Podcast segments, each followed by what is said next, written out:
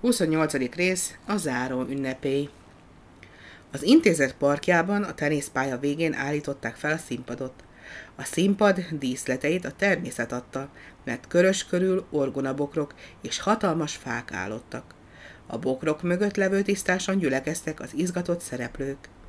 Mária néni ott járt közöttük, Egyiknek a ruháját igazította meg, másiknak a szalagját, a harmadiknak még egyszer a figyelmébe ajánlotta, hogy hangosan beszéljem. Aztán felcsendült a zenekar nyitánya. Tizenkét kislány ült a színpad előtt, kezükben furujával, amelyen bámulatos ügyességgel fújták el a Hunyadi László indulót. A frissen pattogó muzsikát a bokrok mögé rejtett kis dalárda egészítette ki, tele tüdővel fújták. Árnyas erdőben szeretnék élni nyáron át, Nékem a szép árnyas erdő vidám kedvet ád. Valóban, mindenki ragyogó arca ült a helyén. A gyermekek hozzátartozói teljesen megtöltötték a nagy teniszpályára állított pacsorokat, s viharos tapsal fogadták a záró ünnepé műsorának első számát, a tehetséges igaz Lucit. Luci füllentő Péter tréfás dalát adta elő, s ügyesen utánozta a nagy lódító mozdulatait, ahogyan egyszer a gyerekszínházban látta. Amint a cingár pöttön büszke léptekkel sétált fel, s alá a dobogón, hahota tört ki, mert így énekelt. Az én súlyom 200 kiló, hosszom 3 méter, a nevemet is ismerik tán, gróf Füllentő Péter. Bevallom, sok az én hibám, kimondom kevélyen, ezzel szemben a pontosság elismert erényem. Az I betűn van egy nagy pont. Az I betű az pontos. Tanuld meg hát, kis barátom, pont ez, ami fontos. Hét órakor kelj fel, és menj iskolába szépen, légy pontos, mint a kis I a nagy ABC-ben. Az I betű szakaszt mindenki együtt énekelte. Igaz Lucival, akinek még kétszer kellett elénekelnie a dalt. Utána kövér, polgár Zsuzsi következett, aki olyan kicsi volt, hogy csak egy rövidke dalt tudott megtanulni, amely a spenó tevés hasznáról szólt, de olyan érzéssel fújta, hogy valóban mindenki kedvet kapott hozzá. Az egyes szakaszok végén visszatérő refrént hamarosan megtanulták a gyerekek, és együtt énekelték Zsuzsival. Legjobb étel a spenót, nincsen ennél jobb, gömbölyő lesz a pocakod, mint a dagat dob. Erős leszel, rohanyos, mint az acéldrót, kedvenc napi ételünk, a finom spenót. A vidám nóta után most két kislány jött a színpadra, Gyapai Ivetten színpompás hímzésű matyóruha volt. Vállára takaros kendőt terítettek, és mikor besétált, úgy illegette magát, mint a páva. A másik oldalon veheszemmel riadt szemű kislány, pápai Elzsi sompolygott be. A díszes ruhába öltözött kislány csípőre tette a kezét, és az égre meresztette a szemét, míg társnője félénke húzta össze egyszerű kis kendőjét, és így dalolt. Szép szomszédom, kevély Klára, volna egy kérésem. Telvekertet szép virággal. Adj egy csokrot nékem. Nyílik ottan ezer rózsa. Szegfű is van száz sor hogyha adnál egy pár szálat, megköszönném százszor. Kevé Klára nevéhez méltan pöffeszkedve hallgatta a szerény sára szívhez szóló kérését. Szavai közben többször dobbantott a lábával, és mikor a kislány elhallgatott, éles nyelven válaszolt, persze szintén dalban. Írgum, burgum, hord az írhád, amíg jó a kedvem. Még az kéne, hogy széthordják az én híres kertem. Van itt rózsa, liliom, nem ezer, de millióm. De én ebből egy bimbócskát nem adok én, nem bizony, de én ebből egy bimbócskát nem adok én, nem bizony. A végén olyan mérgesen énekelte ezt kevély Klára, hogy a közönség sajnálni kezdte szegény kis sárát. A megijedt lány szepegő hangon búcsúzkodott. Isten veled, kevély Klára, akkor továbbállok. Elmegyek, tán szerzek máshol néhány szálvirágot. Édesanyám névnapjára kellett volna nékem, de ha nincs, hát virág nélkül köszöntöm fel szépen. Erre már megváltozott kevély Klára képe. Az előbbeni mérges pukkancsból most szerít képű, kedves szomszéd lett, aki szívélyességét is pergő, hadaró beszéddel fejezte ki. Írgumburgum miért nem szóltál, hogy mire kell lelkem? Édesanyád névnapjára odaadnám kertem. Van itt rózsa, lilium, nem ezer, de millióm. Vidd mindnék is, tett hozzá, hogy a kezét csókolom. Hogy a kezét csókolom. Ezután két kis szereplőnk, a pergőnyelvű Vadas Zsuzsinak és a riadszemű Gábor Emminek ugyancsak nagy sikere volt, mind a kettőt jócskán megtapsolták. A nézőtéren büszkén ültek a szülők, akiknek gyermekei odafent forgolódtak a színpadon. De büszke volt növendékere a tanári kar is. Az igazgatónő mosolygó szemmel nézett a színpadra, ahol Mária néni ült a zongora mellett, és gondosan ügyelt valamennyi kislány sikerére. Ami úgy látszik nem is maradt el, mert Safranek, aki hátra loholt, hogy ő is lásson valamit, megigyezte. Én sokat láttam a Ligeti Vósliban, de még ott sem volt ilyen szép előadás. Most egy újabb kislány állott a színpadra, és tréfás verset mondott el. Ez alatt Mária nének maradt annyi ideje, hogy kisiessen a színpadról, és még egyszer megigazgassa Erzsike ruháját. A kislány világos kék apró fodros ruhájában valóban olyan volt, mint valami tündér. Mária néni megkérte, hogy szép, hangosan énekeljen majd, és aztán mindketten együtt hallgatták a kis Béri Zsuzsika vidám szavallatát. Hallom, hallom, Batiluska, maga milyen furcsa fruska. Nem is hívják, akkor is jön, pedig tudja, ez nem öröm. Betolakszik minden házba, lázas lesz az, aki látja.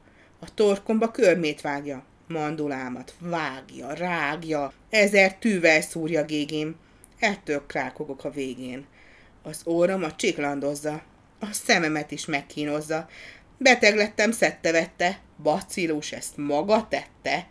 Ha nem megy el, megígérem, doktor bácsit arra kérem, olyan orvosságot írjon, hogy tőle bacillus sírjon. Ha keserű, én beveszem. Lenyelem, mert van ám eszem. Csak keserű porból kérek, bacillusnak ez nagy méreg. Nem kell itt sem kard, sem puska. Egy meg baciluska. Orvosságtól úgy elfut, gyorsabban a nyúl sem tud. A vidám régmusnak nagy sikere volt, mindenki tapsolt, mikor Bér Zsuzsika a vers végére ért. Csak Safranek dörmögött magában. Nem értem. Én minden növendéket ismerek ebben az intézetben, de ezt a bacilust nem ismerem. Mikor a taps végére ért, Mária lépett a színpadra, és bejelentette a műsor következő számát. Most pedig Hargitai Erzsike következik, aki egy dalt énekel, a címe Csókod meg édes anyukádat százszor. A bejelentés nagy suttogás követte, az emberek egymásnak mondogatták, hogy ez az a kislány, aki év közben jött az intézetbe, mert megszökött a mostohája elől. Lám, lám, most is az édesanyjáról énekel, mert visszasírja. Hiába, jó, hogy elment a szülői háztól, mert ha mellette volna a gonosz mostohája, bizonyára nem énekelne az édesanyjáról. Erzsike Mária nénire pillantott, aki leütötte az első akkordot. Néma csend lett a nézőtéren, minden szem Erzsikére figyelt, aki elfogódott hangon kezdte. Csókold meg édes anyukádat százszor, Szorist kezét jól, bárhová vezet. Szívből szeretnek téged talán máshol, legjobban mégis anyukát szeret. Mindig úgy tégy, ahogy anyukád mondja. Felderül arcod, ha lágy hangján szól, hisz te vagy minden öröme és gondja. Szívedbe vésd ezt, kispajtásom jól. Vésd ezt szívedbe, kispajtásom jól. Erzsike most oda nézett Mária nénire, aki szembe sarkában intette csak. Jól van, Erzsikém, csak így tovább. Erzsike pedig megvárta, amíg Mária néni az ének két szakasza között eljátszik néhány taktust, aztán folytatta. Amikor befejezte, egyetlen szem sem maradt szárazon. A megjelent papák, mamák, családtagok, de az intézeti növendékek is vörösre tapsolták a tenyerüket. Utána szület következett, Mária néni sugárzó arccal és könnyes szemmel ölelte át Erzsikét, aki nem hallott semmit a tapsból, csak Mária nénit nézte. Oda szaladt hozzá, felugrott, és két vékony kis karjával szorosan átfogta a nyakát. Mária néni elragadtatással szólt. Gyönyörű volt Erzsikém! A kislány forró lélegzettel súgta fülébe. Mert amikor énekeltem, mindig csak Mária nénit láttam, és úgy éreztem, mintha az édes anyukám vigyázna rám. Drága Erzsike, súgta vissza Mária néni, én is úgy szeretlek, mintha a kislányom lennél. Még a szigorú igazgatónő is lehajolt Erzsikéhez, és megcsókolta. A kislány úgy érezte, mintha a legszebb kitüntetést kapta volna. Lehajolt, és megcsókolta az igazgatónő kezét. Aztán elkapták társnői, elismerésük jelő hátba vágták, kezet ráztak, s hangos rivalgásban törtek ki, annyira örültek a sikerének. Az igazgatónő körülnézett, aztán halkan, szinte suttogva kérdezte Máriától. Maga írta ezt a dalt? Mária szemével intett, hogy igen. Az igazgatónő kezet nyújtott, és úgy suttogta, gratulálok, igazán nemes lélek. Kockára a boldogságát ezzel a dallal. Nem félt attól, hogyha a kislány szívében felidézi az édesanyja emlékét, esetleg eltávolítja önmagától. A holtak nem bántanak, felelte lehunyt szemmel Mária. Csak az élők ne bántsanak. Az igazgatónő megszorította a tanárnő kezét. Bízzék a jó emberekben.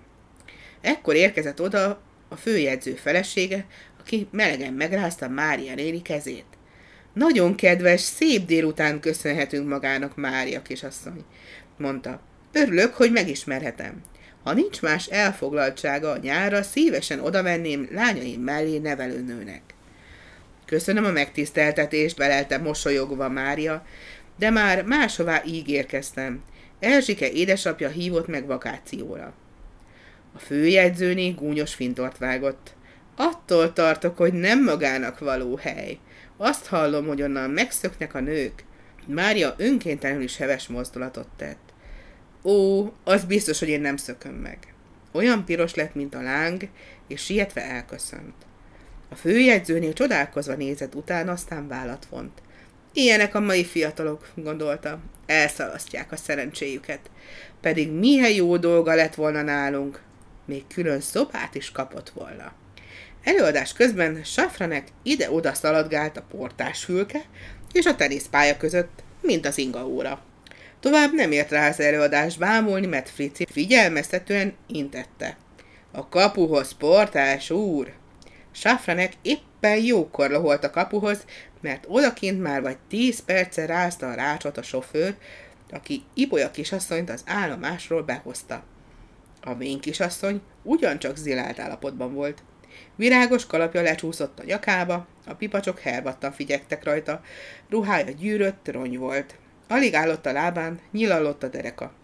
Az a paraszt két órán át úgy összerázta, mint a patikus az orvosságos üveget.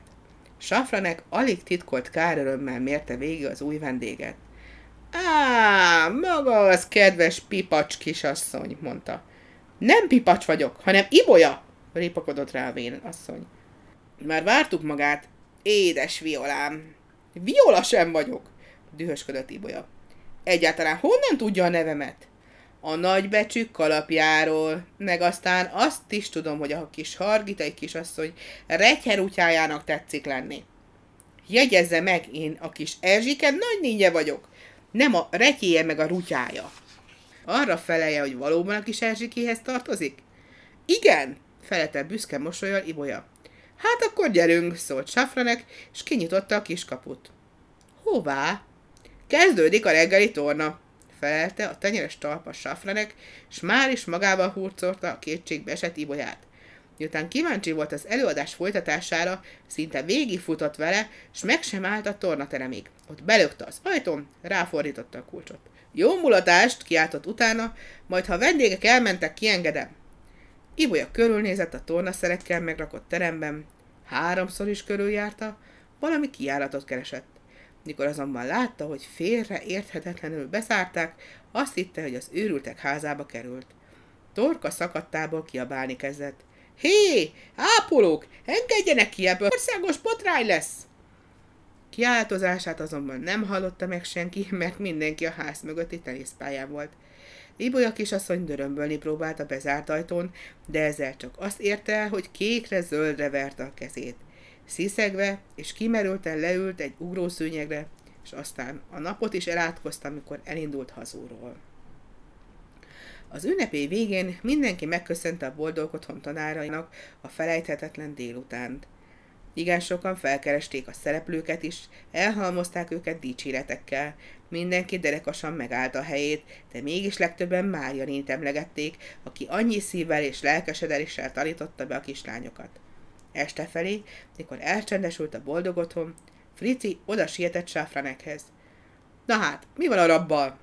Milyen darabbal? kérdezte Sáfranek. Nem a darabbal, hanem a fogójjal.